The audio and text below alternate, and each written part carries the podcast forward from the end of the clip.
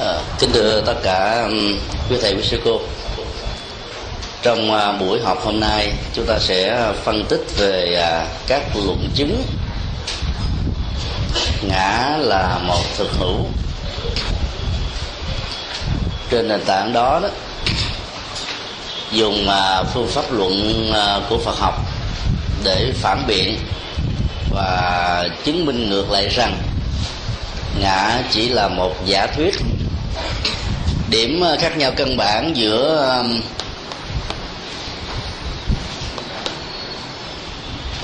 quan điểm Phật học và quan điểm ờ, thế học. Nằm ở chỗ là Phật học cho rằng ngã và pháp là một giả thuyết. Trong khi đó, các luận sư và triết học khác đạo phật trong thời điểm đó cho rằng nó là một thực thể hay là một chủ thể?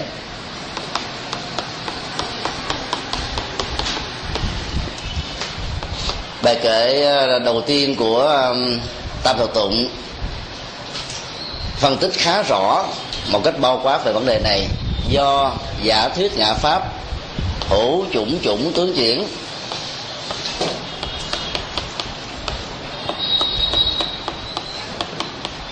bị ý thức sở biến.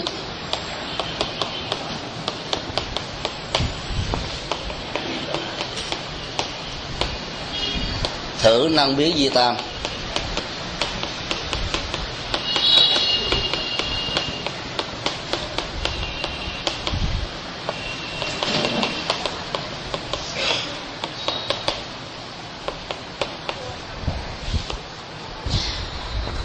Toàn bộ chương một của thành di thức luận phân tích về à, câu đầu tiên thôi.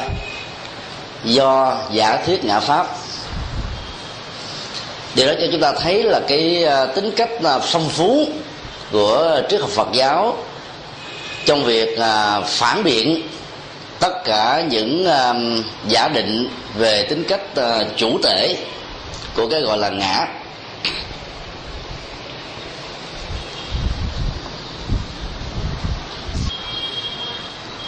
Chúng tôi tạm dịch ờ, như thế này. Ngã và pháp chỉ là giả định. Cả hai điều biến hiện không cùng. Vốn là biểu đạt của tâm, gồm ba năng biến trùng trùng khởi sinh. Dịch theo thể ờ, song thất lục bát. Và trong buổi học hôm nay, chúng ta chỉ ờ, học hai câu đầu, mà chỉ phân nửa của hai câu đầu tức là một phần nửa của chương 1 thành di thức luận. Chứ dứt uh, là phá ngã.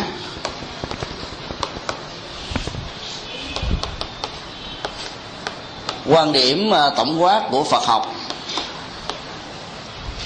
xem ngã là um, phi thực thể.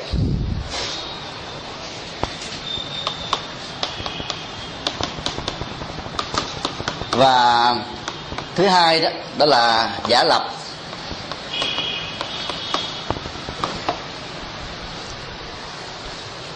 Phi thực thể thì đối lại với quan điểm của triết học tiền Phật giáo và đương thời Phật giáo là chủ thể. Giả lập, đối lập lại với quan điểm là thường hằng.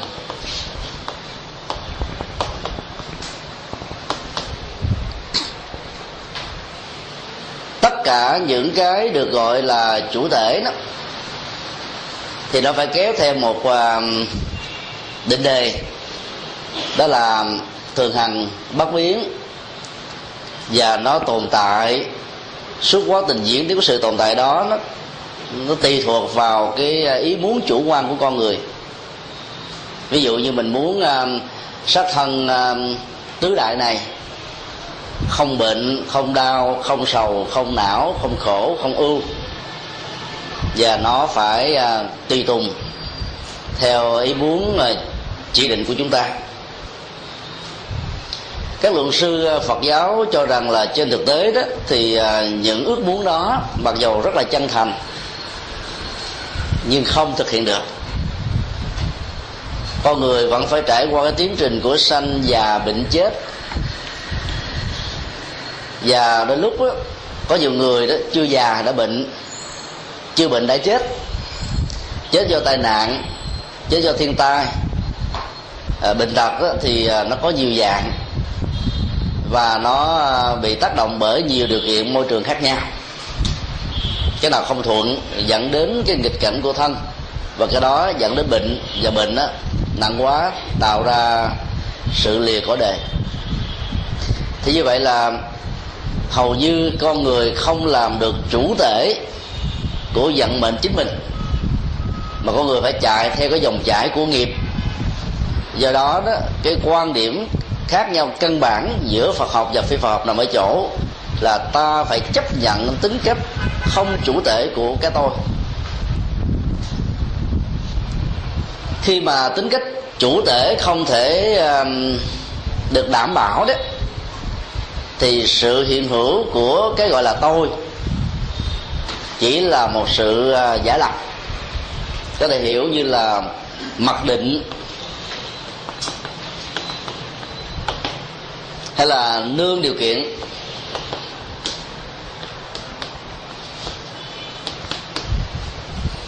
Sự có mặt, tức là lập của đó là mang kính à, tạm thời là giả tạm thời là bởi vì uh, sau một thời gian có người một trăm mấy chục năm có người chín chục năm có người tám chục năm có người chỉ có mười mấy năm có người vài năm có người chỉ có vài tháng tuổi có người chỉ có vài ngày tuổi là phải à, liệt khỏi đề rồi.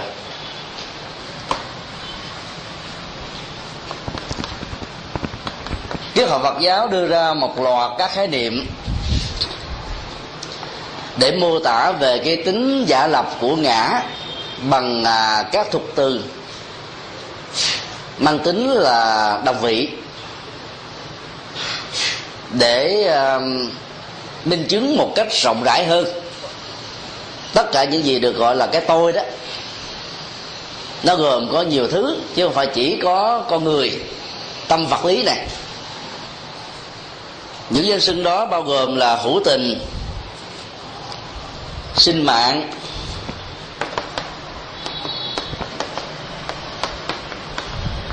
Đây là hai khái niệm căn bản nhất. Có mối liên hệ hai chiều. Nói đến ờ, mạng sống của hữu tình là phải nói đến có một cái sinh mệnh tồn tại ở trong ờ, các chủng loại hữu tình. Khái niệm ờ, của thành di thức lượng không dùng chúng sinh vì à, chúng sinh bao hàm luôn cả loại hình à, các loại sinh vật không có sự sống của tình thức. Mặc dầu về sau này đó, triết học đại thừa sử dụng khái niệm chúng sinh như là một cái thuật ngữ triết học để mô tả về tính cách vô ngã ở trong mọi sự vật hiện tượng. Chúng sinh đó là nương vào chúng duyên mà hình thành ra một hữu thể sự sống. Từ đó đó thì ta thấy là cái từ uh, chúng sinh này đó được uh, gọi là thọ giả. Mạng giả. Dưỡng dục giả.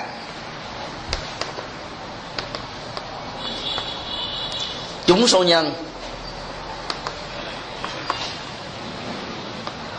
Tác giả.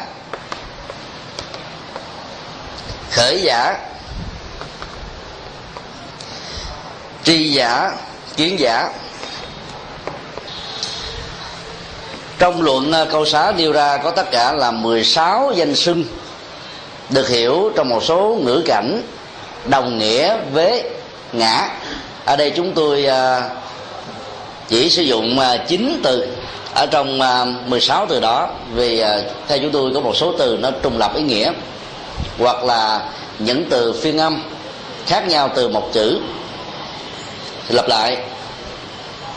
Các đồng nghĩa của cái gọi là ngã gồm có hữu tình, sinh mạng là hai từ quan trọng nhất. Tại vì trong ờ, các loại hữu tình đều có cái dòng chảy của sinh mệnh. Từ đó mà có những cái cặp từ sau đây. Thọ giả, mạng giả dưỡng dục giả, chúng số nhân, tác giả, khởi giả, tri giả, kiến giả. Thọ giả đó tức là cái tính cách tiếp nhận.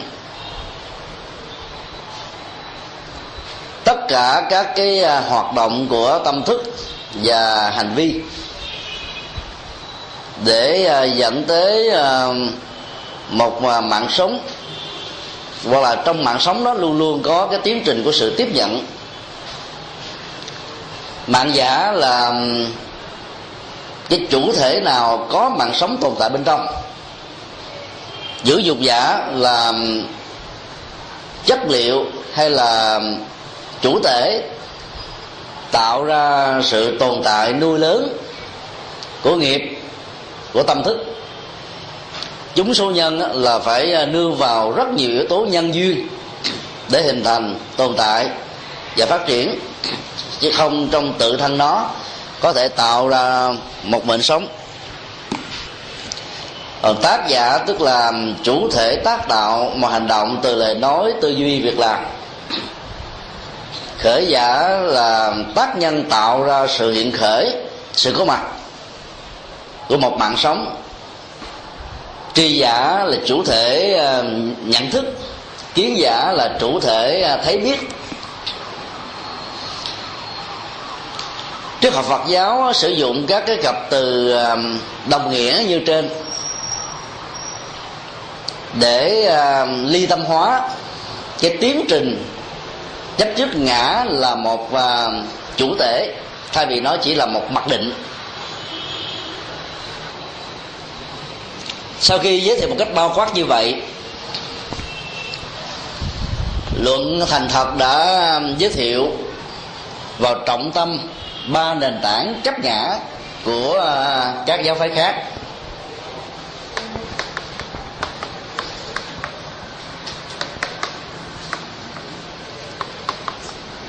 Chấp ngã thứ nhất được gọi là, ngã là thường hằng. Tính cách của nó là châu biến, thể của nó đồng với hư không.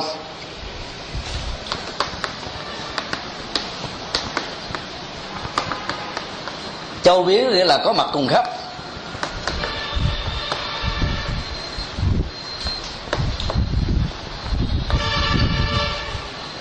Thì nêu ra ba đặc điểm của cái gọi là chủ thể ngã trong một tổ hợp tâm vật lý được gọi là con người.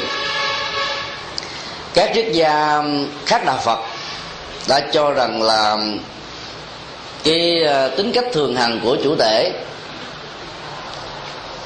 bộ con người phải thừa nhận rằng là có một linh hồn bất tử tồn tại à, khắp châu thân. Và thậm chí là có mặt trong khắp không gian. Thể chất của nó cũng như là hư không không bị gián đoạn, không bị trở ngại. Cái mấu chốt khác biệt giữa đạo phật và các triết gia nằm ở chỗ. Đạo phật thừa nhận có một à, dòng chảy của tâm thức nhưng không thừa nhận đó là một linh hồn. Vì linh hồn trong cái ờ, ngôn ngữ mặc định mà ta tạm chấp nhận theo ờ, ngữ cảnh của dân gian đó, là cái giai đoạn chuyển tiếp thường được định danh là thân trung ấm. Chưa được siêu thoát do bởi ờ, chấp trước về tình cảm, tình yêu là sự nghiệp, uất hận hoặc là chết oan mà chưa sẵn lòng chấp nhận cái chết diễn ra như là một thực tại. Tình trạng lẳng quẩn của tâm thức ở trong tiến trình của sanh và tử lẽ ra phải đi à, tiếp nối sự sống thì được gọi là thân trung ấm. Rồi các học thuyết ngoài đạo Phật gọi đó là linh hồn.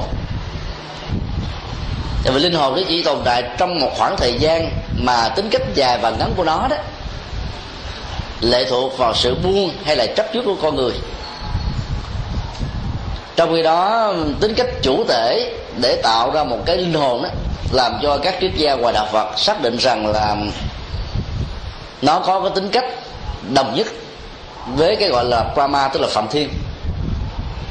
Tiểu ngã và đại ngã có cùng một mẫu số chung là làm chủ lấy chính nó. Trên thực tế thì à, chúng ta phải chịu thua gần như là những điều ta muốn đấy ta không thực hiện được. Mỗi một cái luận điểm được liệt ra trong thành di thúc luận á, được phản biện bằng một cái luận chứng mà công thức sử dụng đó, đó là gậy ông đập lưng ông. Các triết gia Phật giáo không giới thiệu về à, quan điểm của đạo Phật là như thế nào mà chỉ nhằm phân tích cái tính mâu thuẫn phi lý và sai lầm của các luận điểm được nêu ra ở trong các bản luận ngoài đạo Phật. Theo ờ, công thức là loại trừ. Quan điểm A này là sai lý do tại sao sai. Quan điểm B không đúng. Có những cái luận chứng để cho ta thấy rằng nó không chuẩn. Quan điểm C khó có thể thiết lập được bởi vì đó, nó không có cơ sở về logic và chân lý. Chỉ cần phản biện bằng cái đó thôi, thì ta lại loại trừ được hết tất cả những tà thuyết, quan niệm một cách sai lầm, dẫn đến cái chấp về cái tôi. Thì cái còn lại, ta thừa nhận đó là vô ngã.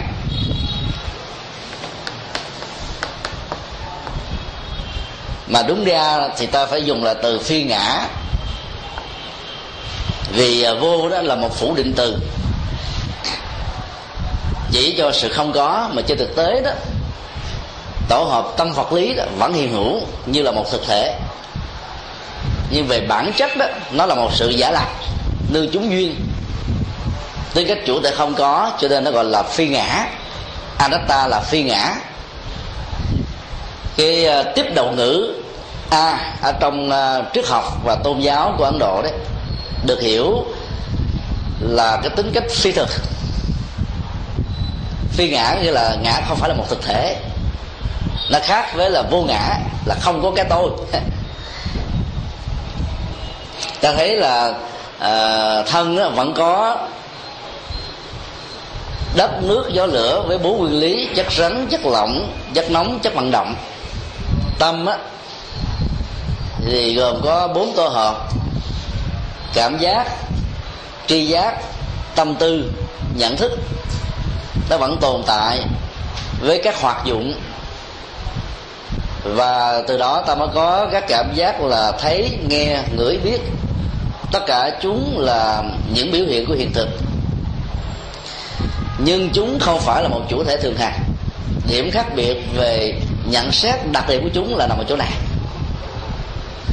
Nhưng à, tại Việt Nam và Trung Hoa chúng ta đã quen dùng khái niệm vô ngã.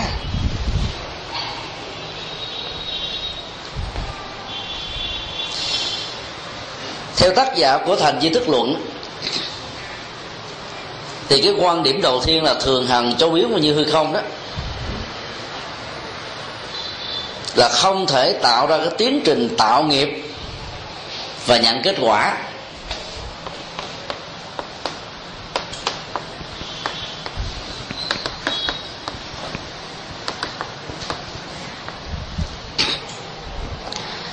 Quan điểm này đó thì à, rõ ràng các nhà ngoại đạo không chấp nhận. Các nhà ngoại đạo cho rằng là vì nó thường hằng cho nên cái tiến trình của việc mà tác tạo các hành vi từ lời nói cho đến uh, suy nghĩ về việc làm đó nó mới được duy trì. Vì nó châu biến và nó uh, phổ khắp hư không cho nên uh, cái tính cách chịu kết quả của hành động đó mới bắt đầu có.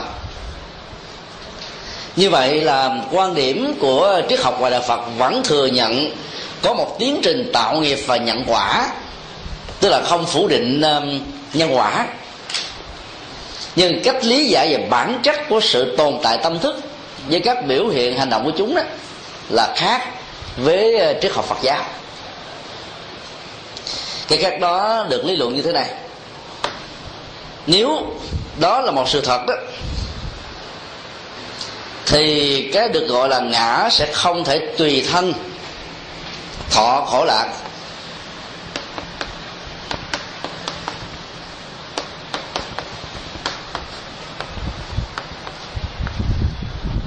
Tùy thân đó tức là sự hiện hữu một cách song hành với thân thể vật lý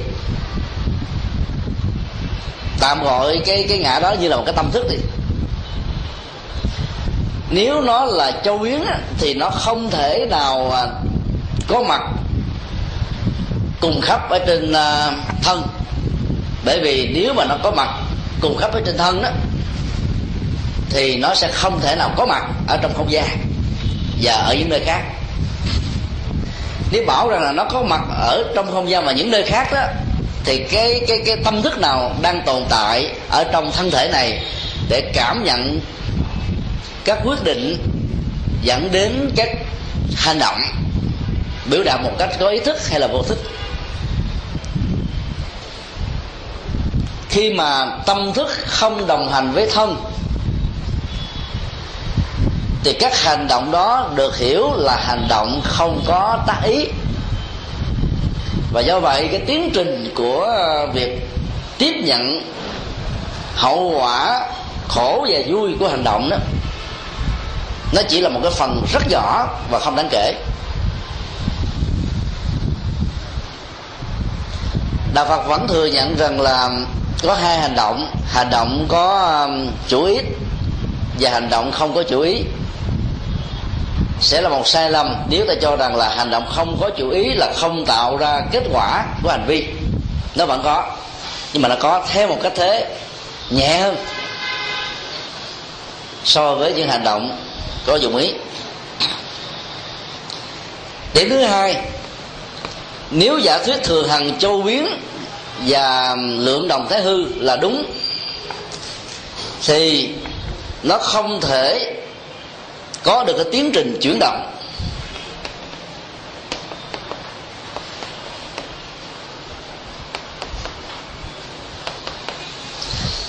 Tâm thức của con người là một tiến trình trôi chảy. Giờ phút trước, giờ phút sau, chúng khác nhau. Lệ thuộc vào cái à, phản ứng của hoàn cảnh. Nếu không làm chủ được tâm thức tình tự vui buồn của con người bắt đầu trỗi dậy như là những phản ứng tất yếu, đối lại. Theo cái tiến trình thuận dần nghịch với những gì mà con người tiếp nhận. Cái tính cách chuyển động tâm thức ở trên cái bàn tay, khi ta nắm lại, mở ra, ta tiếp xúc với nhiệt lượng, ta có cảm giác nóng, ta co rút lại. Tiếp xúc với tảng băng lạnh quá đó thì hầu như là các cái cơ um, bắp và thần kinh chi phần, nói chung là thần kinh ngoại biên, thần kinh thực vật thì co rút lại dẫn đến cái tình trạng là thần kinh cảm giác cũng bị co rút theo. Và con người có khuynh hướng là um, cảm thấy um, lạnh, co cụm và phải dùng một cái gì đó để mà bảo hộ, nâng cái thân nhiệt lên như vậy thì chúng ta thấy là hầu như là cái tâm thức ấy, nó um, song hành với cái thân. Và nếu như mà nó có mặt khắp không gian khắp mọi nơi đó thì cái à, sự chuyển động của tâm thức ở trên từng cái phản ứng của mắt tai mũi lưỡi thân ý nó sẽ không có mặt.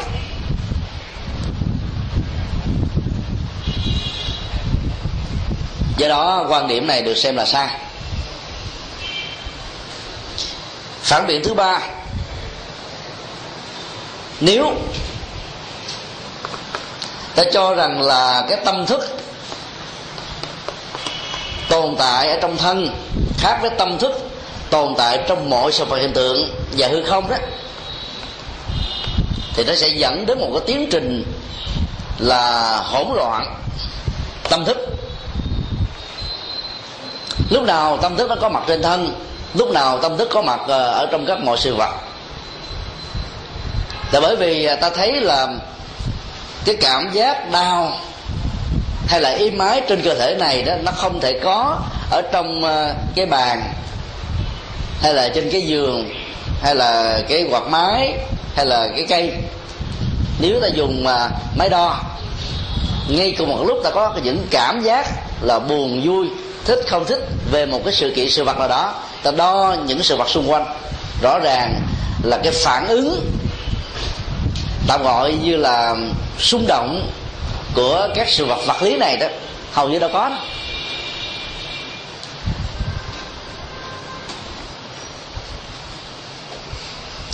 luận lý thứ tư, nếu ta cho nó là đồng nhất á,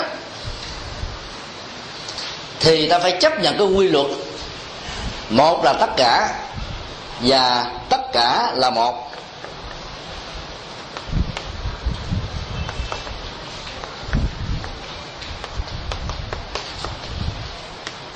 điều này có nghĩa là thân ta cũng là mọi sự vật hiện tượng. Mọi sự vật hiện tượng cũng là thân ta. Tâm ta là mọi sự vật hiện tượng. Mọi vật hiện tượng cũng là tâm ta.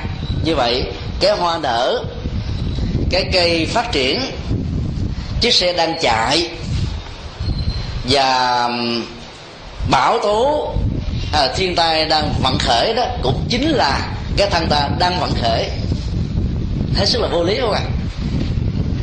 hoặc là nếu ờ, ta thấy là à, tâm thức của ờ, các chúng sinh khác đang vận khởi là ta vận khởi cùng một bộ số chung như là một cái bản à, nhân bản vô tính lại càng không thấy thích hợp bởi vì hai người song sinh tâm thức của họ mỗi tích tắc trôi qua của những sát na không thể có hai nhịp đập giống nhau về tâm thì như vậy cái tình trạng kéo theo một là tất cả tất cả là một đó. Là không thể có đối với cái tâm được các tôn giáo khác mệnh danh đó là chủ thể thường hằng châu biến. Ở trong mọi sự hiện tượng. Luận chứng thứ sáu. Nếu thường hằng châu biến và lượng như không của các tôi là đúng đó. Thì nó dẫn đến cái tình trạng là một cái tác nghiệp tất cả cái khác chịu quả. Điều đó lại càng vô lý nữa. Một tác nghiệp tất cả chịu quả. Ví dụ như uh, thầy uh, thích ngộ đạo giác ngộ được uh, tự giác với và phật. Chứng đắc được quả vị a la hán không vì thế mà tất cả thân bằng quyến thuộc của thầy thích ngộ đạo đó trở thành thánh nhân. Mặc dầu trong giáo dục khuyến tấn đó ta có thể nói là một cây ra hoa đó các cây khác thơm lây. Một người tác phước thì muốn người khác được hưởng ké cái mức độ thơm lây và hưởng ké nó nhỏ lắm, không đáng kể. Chứ không thể là nó thay thế được. Nếu cái gọi là tôi châu biến hết tất cả mọi sự hiện tượng đó, thì khi mà cái tâm thức này khởi lên một hành động là tôi cầu nguyện cho hòa bình, tôi muốn hòa bình được thiết lập để đồng lúc đó cả vũ trụ này có tỷ tỷ tỷ, con người. Trên hành tinh chúng ta đang sống và các hành tinh khác cũng đều vận khởi lên cái tâm thức là muốn hòa bình và hòa bình có mặt. Đó là một cái chủ nghĩa duy lý, chứ không phải chủ nghĩa hiện thực. Sự vận khởi tâm thức của một con người có thể tạo ra cộng hưởng, đồng thuận hay là phản đối ở một hoặc là nhiều người như vậy, cái tính cách kéo theo nó mang ờ, chất liệu của tác duyên, chứ không phải là chánh nhân. Từ ờ, quan điểm đó ta thấy là luận điểm cho ngã thường hành chỗ biến là không chấp nhận được. Và cái cuối cùng đó là nếu một giải thoát thì tất cả sẽ giải thoát lại càng vô lý hơn nữa. Sự tác đạo của hành động xấu, chẳng hạn à, một phạm nhân làm việc à, trái với luật pháp, giết người buôn à, ma túy, bị cái tội tử hình. Không vì thế mà toàn bộ những người thân, vợ, con và những người liên lụy đó bị kết án là tử hình. Cái người nào là tác nhân chính thì nó chịu thôi. Như vậy giữa cái khổ và vui, nó um, có cái giá trị nhân quả ở trên um, cái tác nhân tạo ra hành động đó, cái tác nhân vô ngã đó. Một tạo tác, tất cả chịu quả nói về cái xấu. Một giải thoát, tất cả được giải thoát theo là nói về cái tốt. Cả hai phương diện này đều là phi lý và không chấp nhận được học thuyết thứ hai của ờ, các triết gia đồng thời với đức phật vẫn chấp nhận là ngã thường hằng. Nhưng ờ, lượng của nó là bất định.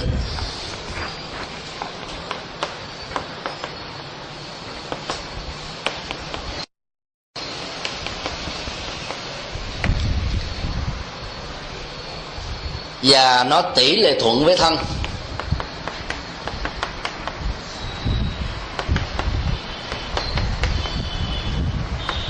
Đây là một cái phương thức lý giải về tính cách chủ thể của cái tôi. Và dĩ nhiên là ta thấy nó hết sức là vô lý. Đã gọi là thường hằng, thì nó không thể là bất định được cả mọi cái thường hằng đều có một cái định thể. Và khi cho cái thường hằng là biểu hiện mà lượng của nó là bất định nhưng lại tỷ lệ thuận với thân thì à, ta thấy cái sự um, lý giải của họ nằm ở chỗ nếu thân con người đó có một đầu thì tâm thức là một đầu thân có mười đầu tâm thức có mười đầu và dĩ nhiên theo phật giáo đó, thì à, cái đầu thứ hai trở đi trong tình huống dị dạng của một con người không phải là cùng một tâm thức. Nó cùng một thân thôi còn tâm thức vẫn là khác biệt. Thể hiện một loại hình là sự sống. Có một cái à, tổng thể của nghiệp khác hoàn toàn hay là giống ở một số tình huống. Đối với những người chịu chung một cái cộng nghiệp là có một thân tỷ lệ thuận với thân có nghĩa là nếu cái thân đó đó bị ờ, bán thân bất tội thì tâm thức đó nó ờ, chỉ có hoạt động phân nửa người. Nếu ba phần tư đó không còn có cảm giác thì tâm thức đó chỉ hoạt động một phần tư còn lại. Nếu con mắt bị trục trặc đó, thì ờ, nhãn thức nó không hiện hữu nhưng mà nó nó tạo cái năng lực cho nhị thức. Cơ chế vận hành là liên đế đó nó làm cho um, tâm thức tỷ lệ thuận với tất cả những cái cơ quan hoạt động hay là biểu hiện ra sự hoạt động của tâm thức nói chung. Thì về quan điểm này thì ta thấy là cái tính logic của trong lý luận cái đó, đó nhìn từ bên ngoài nó có vẻ hấp dẫn. Nhưng khi đi vào à, phân tích bên trong đó, thì ta thấy nó có à, một số điểm bất ổn. Lý luận của thành chi thức luận nêu ra như sau. Giả thuyết một tạm chấp nhận nó là thường trú. Thì ta phải kéo theo một quan điểm. Đó là không rộng hẹp theo thân.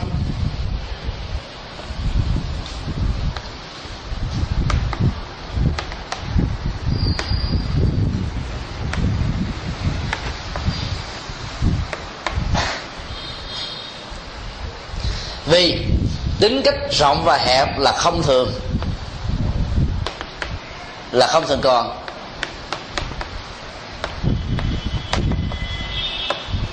Lý luận này tương đối là trụ tượng.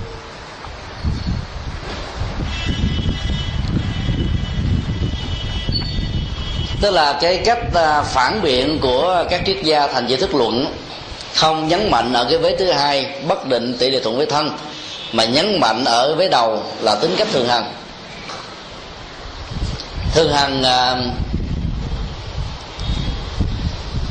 với cái à, co giãn của thân hay là thường hằng với các cái à, chi phần trọn vẹn của thân hay là bị à, không trọn vẹn thì lúc đó đó cái tính cách thường trú này nó sẽ à, không thể nào tạo ra một cái tỷ lệ thuận về rộng hẹp theo thân được. Bởi vì cái gì mà có rộng, có hẹp, tức là có một không gian giãn nở lớn nhỏ đó, cái đó được xem là không thường còn đây là phá về cái chấp thường đó. Ví dụ um, cái bong bóng, khi bơm hơi vào đó, nó có thể giãn nở tùy theo cái đường kính mà người chế tạo ra nó muốn nó là 60 cc 90 cc 120 cc. Khi nó giãn và ta dùng một cái gì đó chích vào hay là mở sợi dây thun thì hơi sẽ bị thoát ra ngoài và nó xẹp lại. Và dĩ nhiên khi nó xẹp lại thì cái à, chiều kích của nó đó, nó sẽ lớn hơn là lúc chưa được thổi. Có thể gấp ba lần. Nhưng mà giữ nguyên cái lượng không khí thì nó có thể gấp là năm chục lần. Thì như vậy là bản chất của cái tính cách rộng hẹp của cái bong bóng này đó đã bị thay đổi rồi. Mà cái gì bị thay đổi thì cái đó là không thường còn. Nếu mà nói tâm thức là tồn tại tỷ lệ thuộc với thân, khi rộng, khi hẹp, khi có đủ giác quan, khi có thiếu giác quan, thì như vậy cái tính cách thường còn của nó đâu còn nữa đâu. Nó bị thay đổi, dao động. Cho nên giả thuyết này nè, không chấp nhận được. Lý luận b.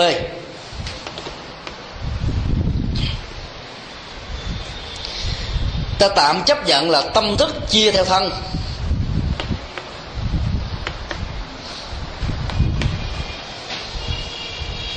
Thì uh, ngã sẽ không còn là nhất thể.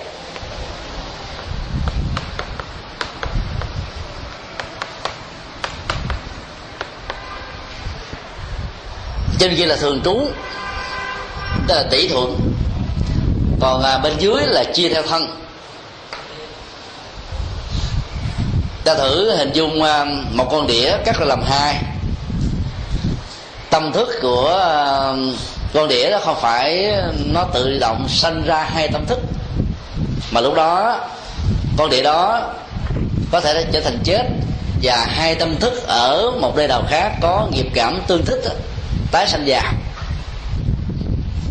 Hoặc là một phần trong hai phần vẫn tiếp tục duy trì sự sống trong sự à, thương tập của thân còn một tâm thức ở chỗ khác, tái sanh già. Cắt chúng ra làm bốn, thì có bốn tâm thức. Ra làm sáu, làm tám, mười hai. Cứ như thế mà số lượng tâm thức, nó có bằng một cách tỷ lệ thuận bây giờ à, nếu mà tâm thức chia theo thân đó chẳng lẽ chặt cái thân này ra làm hai phần, cái phần đầu và toàn bộ còn lại, thì à, tâm thức đó nó có sinh ra làm hai không? Ngã trong tình huống đó không thể là nhất thể được. Tâm thức đó chết luôn. Trên thực tế là nó có nó xuất ra khỏi để mà theo nghiệp tiếp tục tái sinh. Như vậy là lý luận cho rằng là tính cách tỷ lệ thuận của tâm được gọi là cái tôi đó, trên cái thân. Chấp nhận nó là thường trú hay là phân chia theo thân đó, thì à, nó đều không chấp nhận được. Vì lý luận đó nó không đứng vững học thuyết chấp ngã thứ ba. Cũng cho rằng là ngã thường hằng. Nhưng uh, thể của nó là cực vi tức là nhỏ mà con người không thể nhìn bằng kính hiển vi để thấy. Tiềm ẩn trong thân. Để cùng thân tạo nghiệp.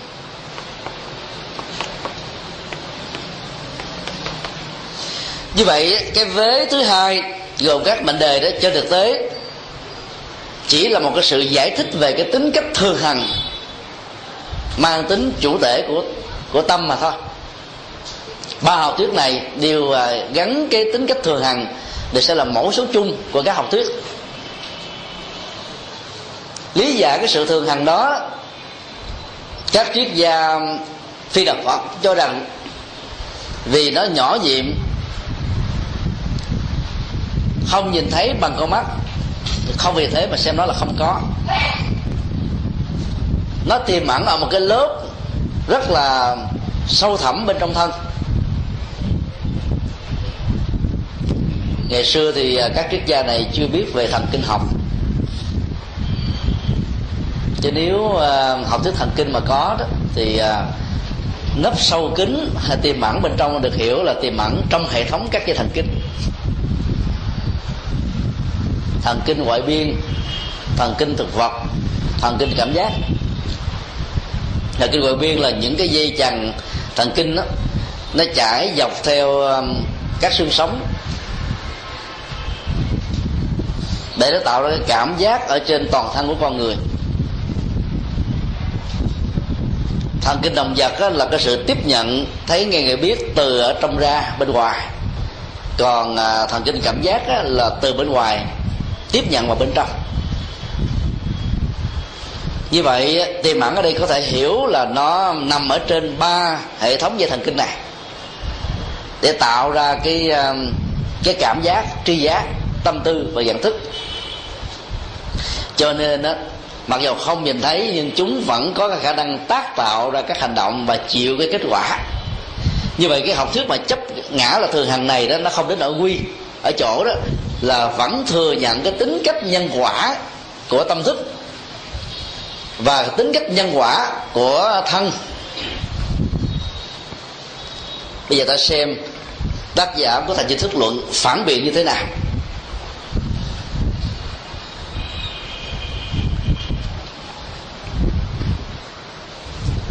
Luận điểm một. Vì là cực vi cho nên không thể làm toàn thân. Có thể chuyển động.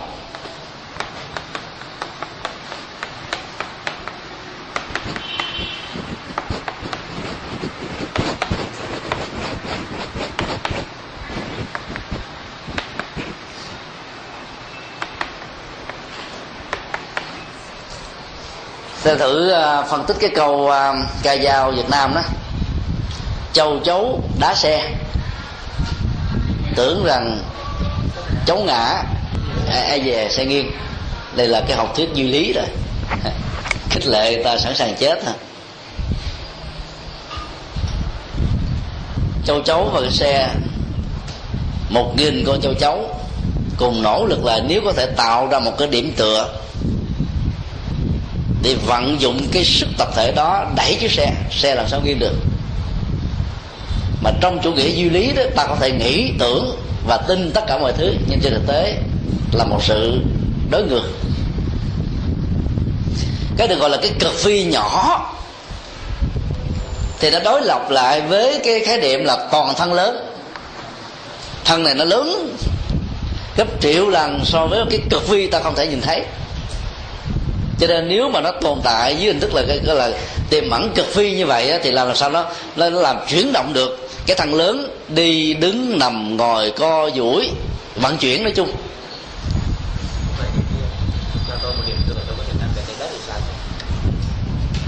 Đó là cái cách uh, phản biện về cái tính cách duyên khởi thôi.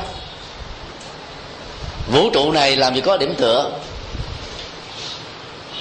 Và nhà bác học đó đã nói nếu tôi có một điểm tựa thì tôi có thể vận chuyển được trái đất bây giờ cho ông ta một trăm điểm tựa xung quanh trái đất, ông ta cũng không thể nào vận chuyển được trái đất. Bởi vì nó còn có lực lực hút của trái đất và nhiều cái lực khác ở trong cái quỹ đạo của hệ mặt trời khác nữa. Bởi vì cái tính cách điểm tựa như một giả thuyết đó đã không có. Cho nên nêu cái tính cách không có ra để chứng minh rằng là nếu tôi có được cái duyên tôi có thể làm được cái chuyện duyên b, duyên c, duyên d, cái tiếp theo. Mà khi cái tính giả giả thuyết điều kiện của cái a này không có tồn tại, như là một cái không có hiện thực, thì tất cả b, c, d e f, nó chỉ là một cái giả định thôi. Như ý muốn nói là cái tính cách kéo theo, cái này có là cái kia có. Nhưng mà có những cái tình huống, cái này có mà cái kia vẫn không có, nó chỉ tạo cái tiền đề thôi, nhưng mà không có được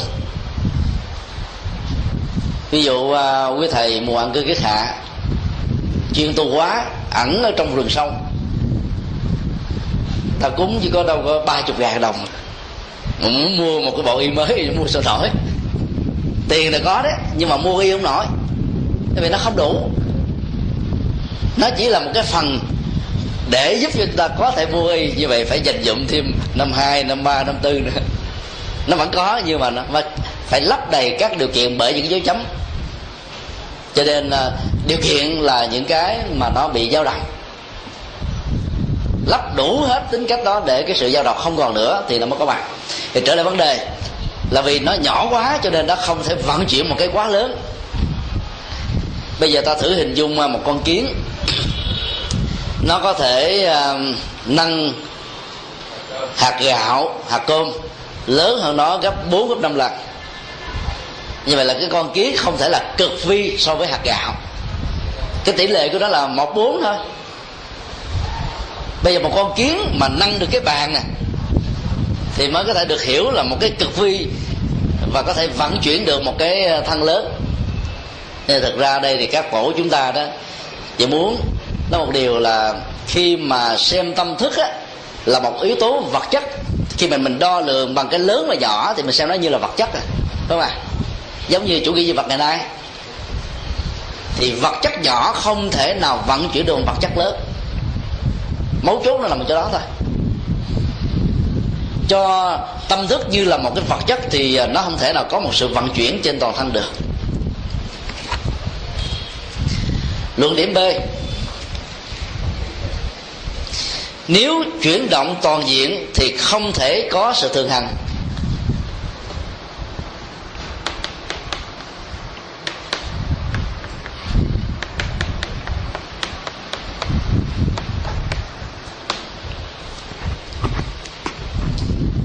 Bây giờ ta tạm chấp nhận là cái cực vi đó đó, nó có được cái năng lực là chuyển động. Toàn cái khối thân lớn này, một cách trọn vẹn như ý muốn của nó.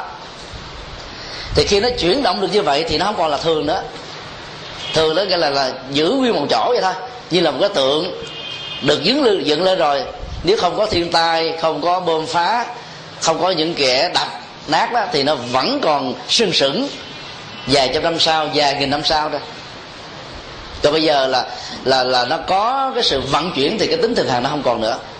Mà nhất là vận chuyển toàn diện cho một cái cơ cấu là cái cực phi, chi phối toàn bộ những cái khác. Do đó học thuyết cho rằng là cái tôi, tâm thức là cực phi, tiềm ẩn với thân để tác tạo các hành động đó. Chỉ chấp nhận được cái vế là nó cùng với thân tạo nghiệp. Và khi nào có nghiệp thì có hệ quả của hành vi. Nhưng không thể chấp nhận rằng là nó là một cái chủ thể thường hằng.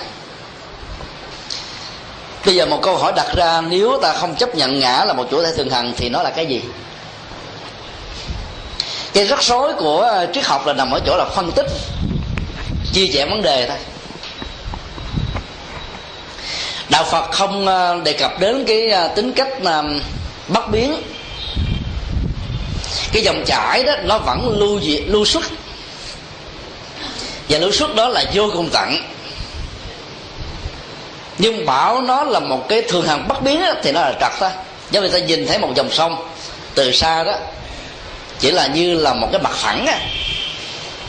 Trên thực tế là nó nó kết bởi các nguyên tố HEO cái sau đẩy cái trước và tiếp tục đẩy tùy theo sức gió tùy theo độ cao tùy theo cái mặt độ dưới biển, tùy theo sự vận hành của con trăng, vân vân, và nhiều yếu tố khác nữa.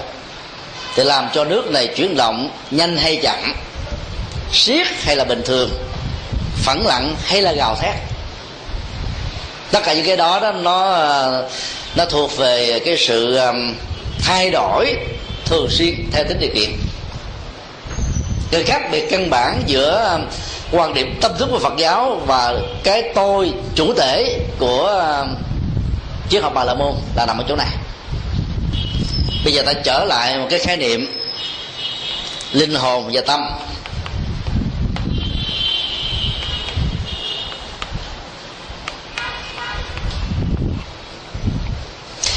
Trước ta lấy học thuyết của um, do thái. Và có những cái chi nhánh là thiên chúa tinh lành, chánh thống, hồi giáo. Bốn nhánh này đều có gốc chung là do thái. Đều quan niệm rằng đó, kể từ cái thời điểm một con người, tức là chủ thể chúng sinh, qua đời, cho đến cái thời điểm năm 2000 được gọi là ngày tặng số. Trong kinh thánh ờ, cụ ước thì tâm thức này nếu ta hỏi nó tồn tại chỗ nào các nhà thần học lắc đầu không có câu trả lời vì kinh thánh không đề cập đến. Cái năm 2000 đó được gọi là cái ngày phán quyết cuối cùng. Bây giờ các nhà thần học á, tìm cách lý giải bây giờ 8 năm đã trôi qua kể từ năm 2000 có tặng thế đâu. Cuối năm 1999 tại Việt Nam ở vùng Gujarat động đất đã mang lại cái chết của vài trăm triệu người khổ đau cùng cực. Chúng tôi uh, dẫn phái đoàn Phật giáo Úc Châu đi uh, cứu trợ ở vùng sâu nhất. Sau một tháng trôi qua mà xác chết vẫn còn nằm y với trương sinh. Mùi su ấy chịu không nổi. Nếu sức khỏe mà thần kinh yếu là có thể ói mửa liệt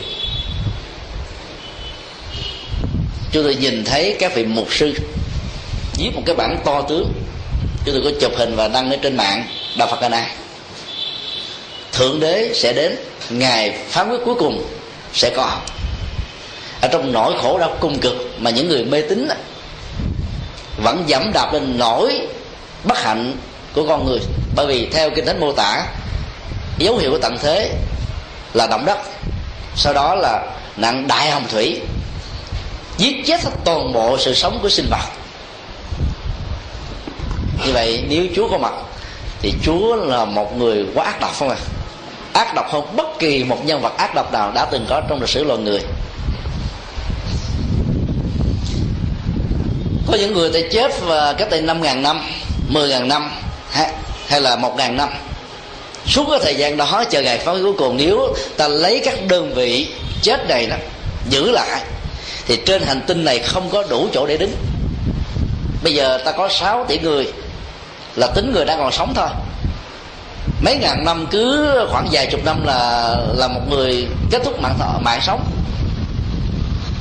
Thì làm sao đủ chỗ? Và cái ngày đó nó sẽ không bao giờ diễn ra.